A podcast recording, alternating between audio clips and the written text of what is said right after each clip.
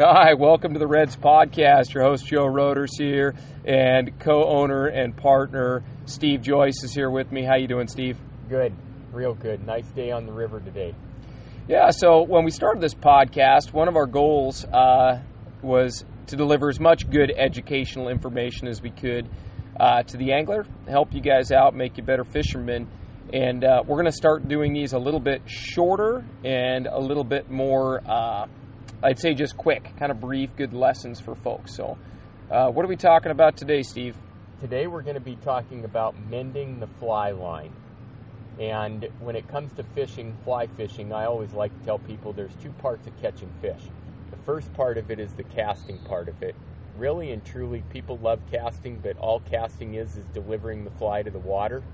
When it comes to catching fish, it's the least important part of fly fishing it the most important part of it is what we would define as line management and mending falls within that category and that's how does your fly look to the fish? What's the presentation look like? As you know joe you spend many days saying mend in the mend. middle of a drift boat. Mend. Mend. Mend. And it's important. When it comes to putting fish in the net it is important yeah we uh we should change the name of this podcast to the mend yeah, a mend. I like is I we taught a lot of classes over the years. Mend is just like fixing stuff, right? Like guys, I mean, there are certain anglers you could throw. So, well, I guess we better back up before we start yakking and joking around and stuff. Let's define a mend.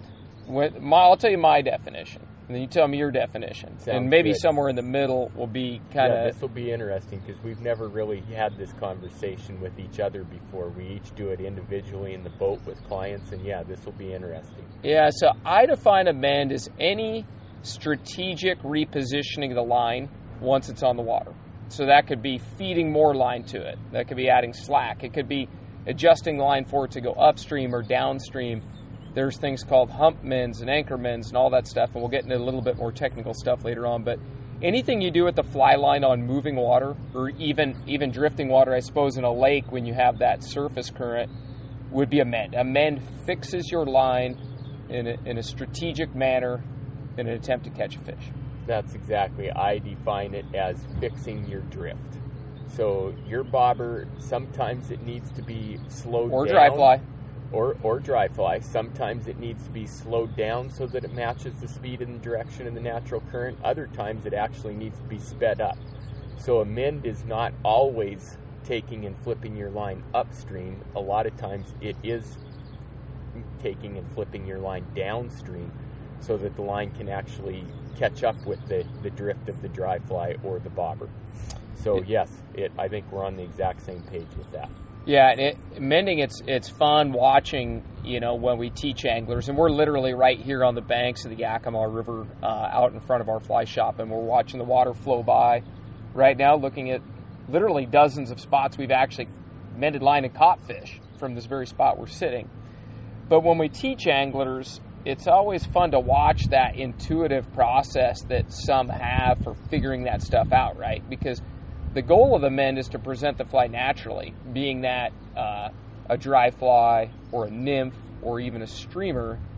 And certain anglers figure that out faster than other anglers, right? Yeah, for sure. I mean, intuitively, what I like to describe to people is you see lots of foam bubbles. If you're fishing in the right places on the river during the course of a day, you see lots of foam bubbles drifting down the river. There's always a bubble line around the places where you want to fish. And you need to envision your fly moving at the same speed and at the same in the same direction as those natural bubbles out there because those represent what a real fly would be doing on the water.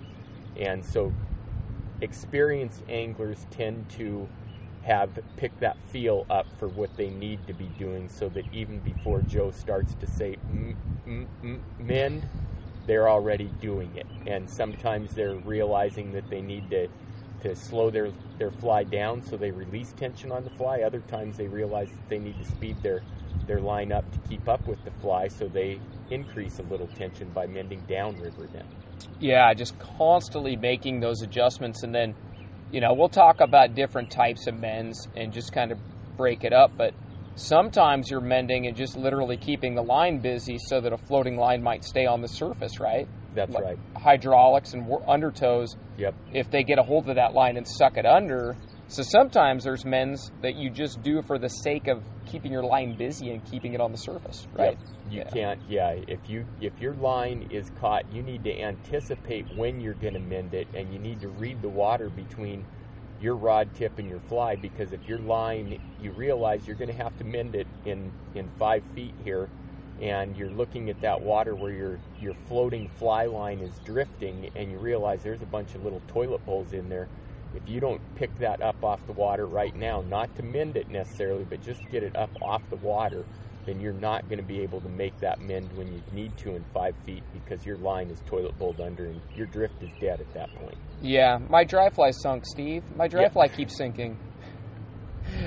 yeah, we hear that a lot, and a lot of times, uh, you know, this is not to chase too many squirrels here, but that's one of the challenges for you know small dry fly fishing is one of the most technical element, you know, uh, let's just say disciplines of fly fishing, and one of the toughest things. I'm sure there's a lot of people listening to this are like, yeah, fishing small dry flies is tough. They always sink, but a lot of that is not the fly. It's attributed to the angler and that maybe lack of mending or bad mend timing or letting that line get sucked under in a whirlpool and then deciding to mend after the line is six inches, well, maybe even an inch underwater. You pulling on one end of a sunk line will pull the small dry fly on the other end underwater.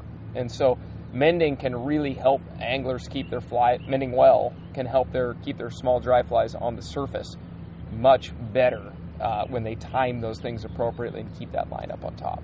Without a doubt, mending mending well and mending often enough that you don't allow that line to get uh, to get too deep into that surface tension with the water.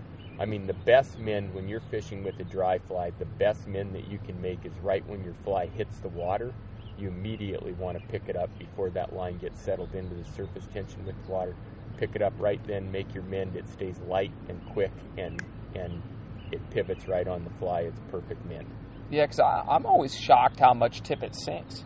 Oh yeah, tippet and the, the fly line itself. I mean, there's a lot of that fly line is very buoyant, but it also has a lot of surface area for for that water tension to grab onto. Yeah, and they'll tug it. So, yeah, men and yeah, so there's all sorts of different mending that takes place. Um, but i- i- let's take a step back for just a moment, and before we start really teaching the different types of mends and, and when you might execute those, and just talk for a moment about the drag-free drift, because no doubt we have, you know, we've got some greenhorns out there that are just hungry for this information. But let's visit drag-free drift just real quick because most of our mending, with the exception of fishing streamers or bait fish, is all going to be directed towards how to keep that fly on a drag free float in the river. So let's talk about that for a minute. And you define drag free drift, and then I'll I define mean, it. For the most part, it's just like we talked about. If you pay attention to the foam bubble line, it those represent a drag-free drift. Those foam bubbles represent the speed and direction, because direction is important too. A, a, a river current does not always flow straight down river. There's lots of places where there are swirls, and your line and your flies and your your you know setup needs to be able to follow those different microcurrents within the river, and and that's the key to catching fish, frankly. It so a drag-free drift. That's what you want to pay attention to is the speed and direction of the foam bubble line. Is I think the best way to visualize it and see it out there. And if you put your fly on the water and it's floating faster than the bubble line, or it's not moving in the same direction as that bubble line, then you need to tend your line. You need to do something to either speed it up, slow it down, or or give it some slack so that it can follow those different micro seams. It's got to wander. Yeah. So, Yep. you know, in most streams, and we don't have a lot of swimming nymphs in our river. Um, we fish primarily. We're, we're out in the west, and most of the streams we fish are pretty quick moving, and so that means that the insects in our rivers are going to cling to the rocks, or they're going to crawl, but they're not going to swim. So for the most part, we don't have a lot of swimming nymphs. Now there are some places in in slower moving streams uh, where swimming nymphs and and the Certainly technique lakes and all that. yeah, and, and swinging swinging nymphs on tension certainly have their place, but 95% or more of what we do is going to be what we call dead drifting the fly. And the easiest analogy I, you know, that I can think of is a worm is also an insect, right? So, well, I don't, technically, I'm sure there will be somebody who, an entomologist, who calls me out on that. But a, a worm uh, is a bug, and if it were dropped in the water, it's at the mercy of the current, right? It's going to have somewhat of a neutral buoyancy. It's going to flex and wander and drift completely at the mercy of the various currents that it encounters, be it, you know, the fast currents that we're looking at right here, uh, or some of those microcurrents that you talk about where it's going to wander a little bit left and wander a little bit right. But we really need that natural flex and wandering, our flies to follow that as if there's no line attached to them and they're completely at the mercy of the current. That's right. And the thing to note with that is anytime you're watching a foam bubble line, you'll notice that that at some point those foam bubbles are going to start to accumulate in, in certain areas. They're going to form a foam pocket. And you need to remind yourself at that point, you say, okay, if I if those foam bubbles represent real, like you said, Joe, worms or other aquatic organisms that end up in that bubble line, whether they're on the surface or under the surface, they're going to end up getting washed into that same foam pocket accumulation that those bubbles represent. And that's where those fish are going to go then because one, that's where the food ends up. That's the feed line and that's where it ends up. That's the kitchen. And two is because that current in there is a lot softer. Those trout don't have to burn a lot of calories to hold in that soft water. So they've got the best of both worlds there.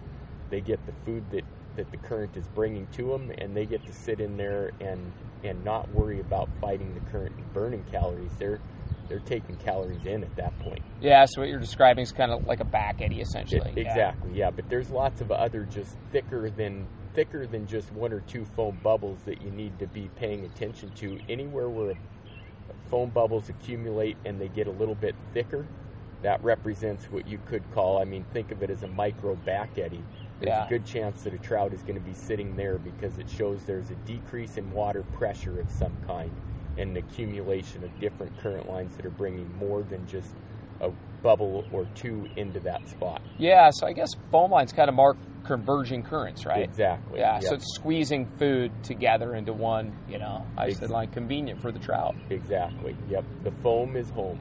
The foam sure. is home. And in order to fish those foam lines effectively, it is a convergent current and it represents definitely a change in current. And so, in order to get a drift in that, mending is imperative. Yeah, because there's multiple speeds of current, right? So, if my fly line's in one speed of current, my fly's in another, I need to, to strategically move that line so that the two are agreeable. That's right. Yeah. Yep. Yep. That's and, well defined. Now, that's talking about, you know, fishing the bubble lines, which as guides, I mean, we love to fish bubble lines. We love saying clients, the foam is home. We love saying that, making that statement. That's Isn't what that? We, that's what we named our bar now is the back eddy, where the foam is home. I was just gonna say that's the name of our bar. But we uh, love saying that, and one reason we love it is because usually that foam bubble line is two or three feet, feet off the bank.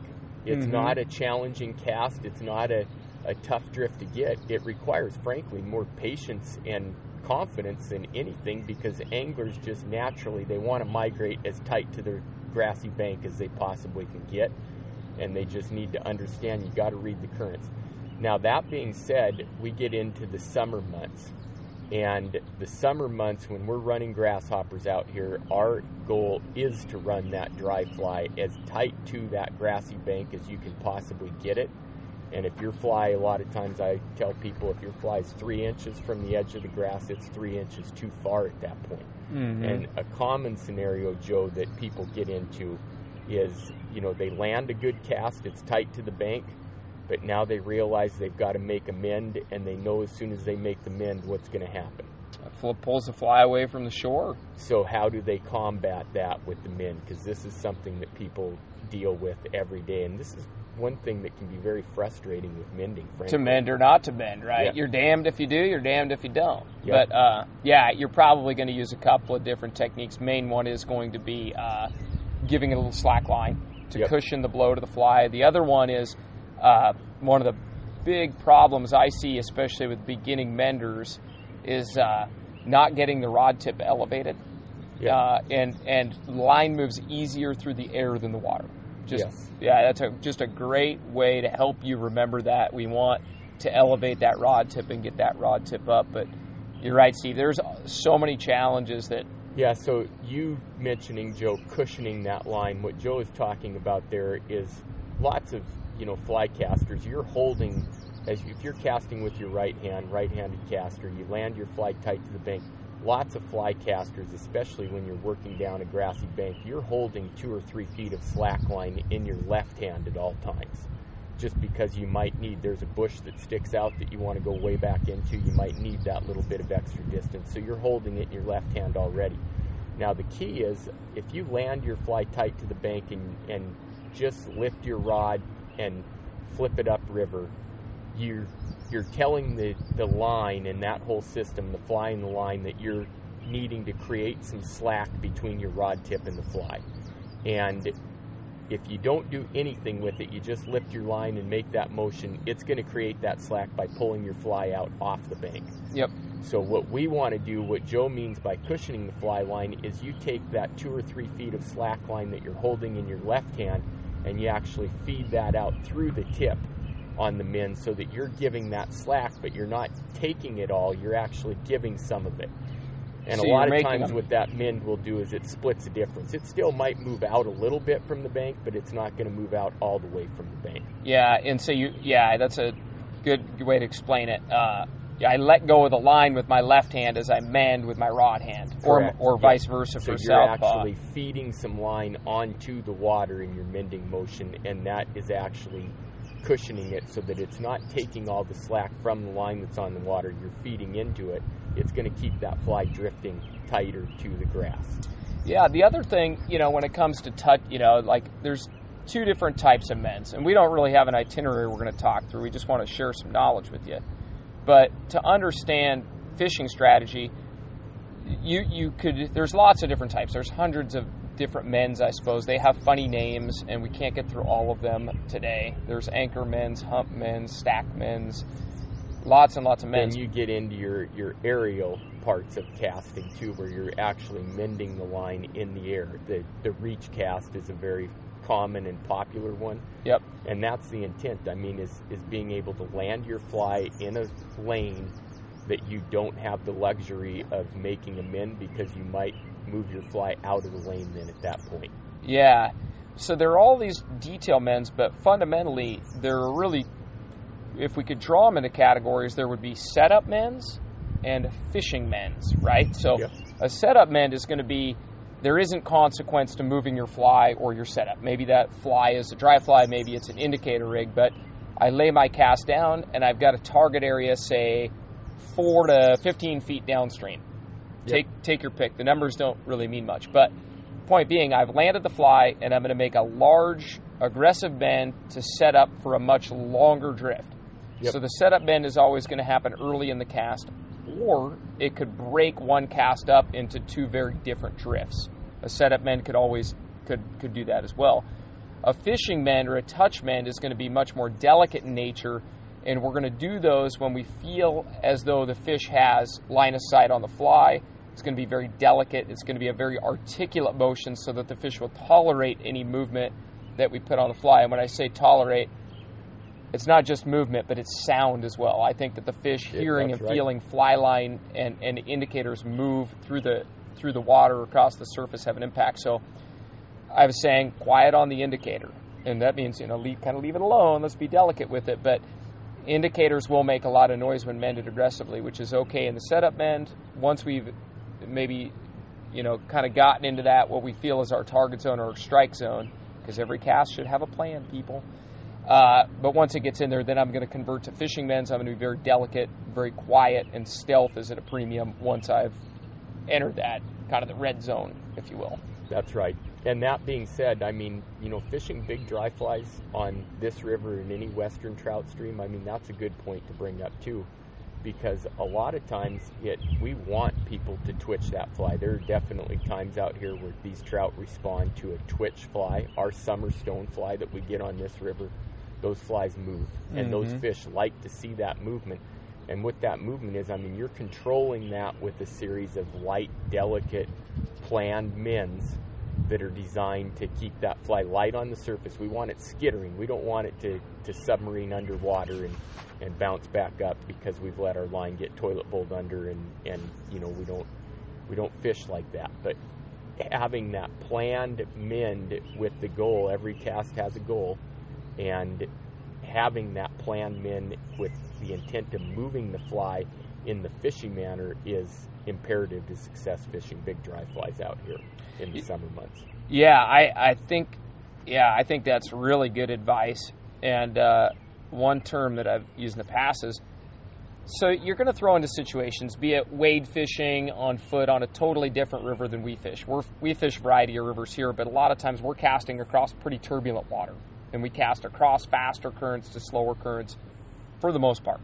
So there's going to be either when we cast across faster currents to slightly slower currents, there's going to be some type of adjustment or mend involved. And what Steve is describing is kind of killing two birds with one stone, and we're going to have to mend it but we can disguise our mend by also twitching and skittering. So we give it some lifelike action on this particular insect, and a grasshopper could do that, a stonefly could do that. Big, lots of big terrestrial bugs could do that. Caddis Right. do that even. Uh, they run across the water. So we can emulate movement, and we can disguise our mend at the same time, and and that's a great piece of advice. And there's another term called walking the dog. That's kind of similar in a sense, and you could use that to pull it away from sticks, skitter your fly away from sticks, but also do so uh, with this, the strategy of I'm mending it at the same time as I twitch it away from sticks, other obstacles, Yep. Or simply across- adjustment. Yeah, or across a whirlpool. Well, I can Yep. see a big whirlpool coming, and man, that little whitewater is going to wreak havoc on my fly. But I'll bet you if I skittered it right through that whitewater and kept a little tension on it and kept it up on top, I could survive the whitewater and be perfectly set up, maybe for a pocket in behind there, for instance. Yep. Now, two two tips for mending. One of them we already touched on, but just straight mending in general. There's two things that I think can certainly help you. One is is the least amount of line that you actually have on the water, the easier it is to mend. So you want to lift that rod tip up in the air, like Joe said. It's first a lift and then a flip. It's not just drag your rod tip upriver.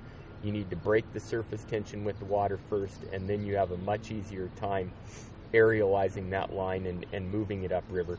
The other thing that can help out a ton is if you're fishing on a downstream casting angle, especially in a boat, then you have a much easier time mending your line than if you're throwing 90 degrees straight across, or certainly on an upriver casting angle. Trying to fish upriver angle and mend your line, you're you're taking on the brunt of every different speed of current between you and your fly that there is, and it's just not going to end well. You're going to end up moving that fly right through the zone you want to be fishing when you try and mend it, and it's going to look very unnatural to the fish. And even though your cast could be perfect, the most important part of catching fish is the presentation part of it, not the casting part. You've got to get that thing drifting naturally to trip the fish. Yeah, and so they're, you know, and if you're fighting the mend, if you're fighting and fighting and fighting and beating your head against the wall and you're not getting good presentation, chances are you're probably approaching the water poorly too because experienced anglers, and, and we've said this before on podcast, but you know, Steve and I, when we drive to work in the morning, we see anglers every day, right? We drive by and we watch fishermen, and and we're just exposed to this all the time: wading, boating, guiding, teaching. And when an angler is is not standing or rowing or casting in the appropriate angles, and they're fighting hard to get those drifts, they're probably have not having the correct approach, right? So if I'm casting across, let's just say I'm wade fishing, right? And if I'm casting across slower water to faster water, I'm going to cast upstream. And there are angles at which I can approach that type of spot where I have almost no mend at all. It's a neutral presentation. If I look at a piece of water and I say, man, I, my target water's right there, and I'm going to make one perfect shot, I can angle that cast at such a degree upstream that it's going to float back towards me almost neutral. And inversely, if I approach that same piece of water and I tried to fish downstream to it, it might not work at all. I'd be feeding line and mending downstream and really banging my head against the wall. So, without being able to, to visualize some of these things I'm describing, If you're casting across slower water towards a little faster stream or seam, in general, you're going to want to cast upstream. That is an appropriate time to do it. Yep. And if you're casting across faster water towards slower currents, like we do often do in our drift boats, we would like to fish a really steep downstream angle so that I can cast, make a mend, and, and get my line and leader and tippet upstream of the fly, and then maybe feed line it and add slack line. That'd be a, some would call it a stack mend. We often just call a feeding line. I would use my rod tip, my my rod tip to delicately add line to the drift. So as you approach water and you have an idea of where the fish is going to be, put some thought into the direction and angle of which you present to make your mending job as easy as you can because a mend is only there to fix the cast. That's right. And and the best casts are ones where we don't need that. Now it's not always possible. There's going to be constantly having these little adjustments, but I think that's a really important tip. And then I heard you say something else that I want to touch on before it, it, it escapes me, but you, you talked at one point about having to delicately make these adjustments, these mends, and there's a reason like we buy really good fly rods, right? And it's not just because they can cast a mile or they look great or they're incredibly accurate, but the functionality of a, a, say a nine foot graphite rod in its ability to delicately mend, present, and make those game time adjustments to the fly line.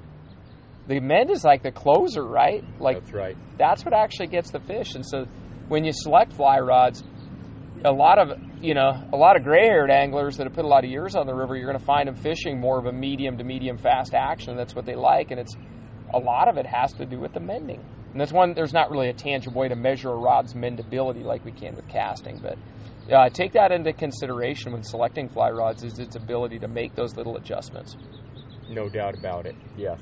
And it, uh, you know, with regards, Joe, to talking about where you position yourself based on the currents and, and the type of water and the situation that you encounter. I mean, brush behind you is another one. It, the wind angle is another one. I mean, all of those things, those are variables in fishing. What's not variables in fishing is where the fish are going to be living. They are living in their house and they're living there because that current is bringing them food and the speeds of current that are there. At that point, everything else, how you approach it, is a variable, and you just want to make the most of it. So you need a strategy. I mean, look at those, study those spots, read the current, figure out what you need to do, visualize the mends that you need to make, and and and then get yourself into position to do it effectively. And some of this is just figuring it out. It's going to be an intuitive process, and you got to look at your drifts critically. Yep. And say, nah, that didn't work. There's got to be a better way, and uh, and figuring that out. There's lots of little adjustments that you can make. Uh, the the thing I'll touch on with nymph fishing, uh, because most of the anglers listening to this, I, if I could fish dry flies all year long, I would. But we're going to do some nymph fishing, right? And nymph fishing takes on a very different type of mending. And uh, with with nymph fishing, there's two basic types in it. Well, there's several, but we're going to break it into essentially indicator nymphing and European style nymphing. And indicator style nymphing is what most of us are going to do. I'm going to embark on the odyssey of learning how to European style nymph this year. Not yet, but with indicators, one thing to explain is that the surface currents are very fast, right? So we have these currents, and if you imagine the uh, imagine the river like a, a four lane highway, right? You get all these different lanes, and they're kind of moving different speeds. But rivers have yet a three dimensional tier because the current along the bottom of a river is quite slow. And that's where most of the trout live, right? They live in that bottom half of the water column. Surface currents along the top are moving about twice as fast. So when anglers mend with a strike indicator and a sinking nymph, that indicator, if we're going to get it moving the same speed as the fly, has got to be move, moving a lot slower, right? That's right. That's right. And yeah, I, I, you know, a good way to do that. I mean, classic nymphing spots are big boulders. We were just talking about this this morning. A big boulder sitting in the middle of a, you know, fast straight current is going to put up a big current break there. And there's going to be food then swirling around both sides of that boulder. So a fish sitting just on the downstream side of that boulder is going to be able to sit in a fairly stationary position and keep its eye on both sides of the boulder that's going to potentially bring it food and all it has to do is move two inches to the left, open its mouth, or move two inches to the right and open its mouth, and it's it's getting fed. Mm-hmm. And but the boulder seam also represents a very difficult spot to get a drift because there's the one little soft spot there, and then you've got some toilet bowl currents coming around both sides of the boulder with super fast current Uh, on the edges of that, and which represent either side that you're going to be approaching it from. So your your green floating line lands in the super fast water, your leader lands in the swirly toilet bowl water, and your fly or indicator land in that soft spot. And under normal conditions at that point, to keep your drift going in that soft spot, you have to make a series of perfect mends, which are going to be it's going to go land your fly and mend, mend, mend, mend, mend, mend, mend to try and keep it drifting in that soft seam long enough for a fish to eat it. Yeah, and with mending for nymphs, like the indicator is just a part of your line, right? That's right. So it deserves to be mended just like the line because we're not. The indicator is not our our pattern. right. So when we mend, if it were a setup mend, we would mend that indicator. Yeah. And and then maybe leave it alone after that. You know, touch mends and, and quote unquote fishing mends, I, I suppose. Uh, but yeah, the nymphing setup mends for nymph fishing are much more aggressive, Yep. without a doubt, because of the indicator. And then explain uh, so that boulder scenario. Yep. That's so a great that piece of advice. scenario. Yep. Yeah, those are broken currents, mixed currents, lots of different speeds. We would call that a technical, you know, uh, challenge. They're a technical piece of water. Explain uh, high sticking. So that's the the the best strategy for approaching a boulder like that, and it doesn't even have to be a boulder. It could be a big pile of rocks that are that are anchored on the bank too, or a big log that's making a wake for that matter. The key thing that you want to do at that point, your leader and tippet are very supple. Your leader and tippet can follow those different speeds of swirly toilet bowl water because it's supple enough. Your green floating line is not. So if your green floating line is on the water, then you need to mend and mend and mend and mend to keep it drifting. What I would do and what we recommend and, and coach just about every day that we're in drift boats is you want to move yourself position wise as close as possible to that soft current seam so that you can reach out your fly rod and lift it up in the air and lift all of your green floating line off the water. So just the tip of it, right where the, the green floating fly line attaches to the butt section of your leader, that should be the point in contact with the water at that point. And then you can make one soft little mend just to your indicator. And now if you're standing there, you're fine because you're, you know, not moving downstream beyond your target point. So those flies are going to marinate in that soft seam long enough. They're going to stay right with the natural current there because you don't have that fast current pulling on your green line anymore. If you're in a boat, then the guy on the oars needs to get on them at that point and try and hold you there slow enough and slow the boat down enough that you can get your natural drift through that seam long enough that a fish can eat it there. That's, and where the high earn their money. Yes, that's where they earn their money, and that's a common scenario that bank anglers on the Yakima River is high in the summertime. The Deschutes is high in the summertime. Lots of other streams across Montana, Colorado, Idaho are all high in spring runoff periods, and that's always a, a very viable strategy. Is you just walk the bank. You don't even need to step in the water in periods of high water. Just find yourself a boulder that's making an eddy like that. Dump your flies into it and high stick that thing, and you can catch a lot of fish that way from foot. Yeah, there's so. I mean, we're going to have to end up doing a couple of different episodes on this because mending is just a, such a complex thing, and it's actually kind of tough to video too. Uh, I, I've tried a couple of different things. Uh, if, if you want more information on the nymphing mending, there's a tip on YouTube called Best Nymph Fishing Tip Ever because I think I've helped more people catch more fish using that than any other. You can check that out. I think that wraps up today's podcast. And just remember, people, if you mend, mend for a reason.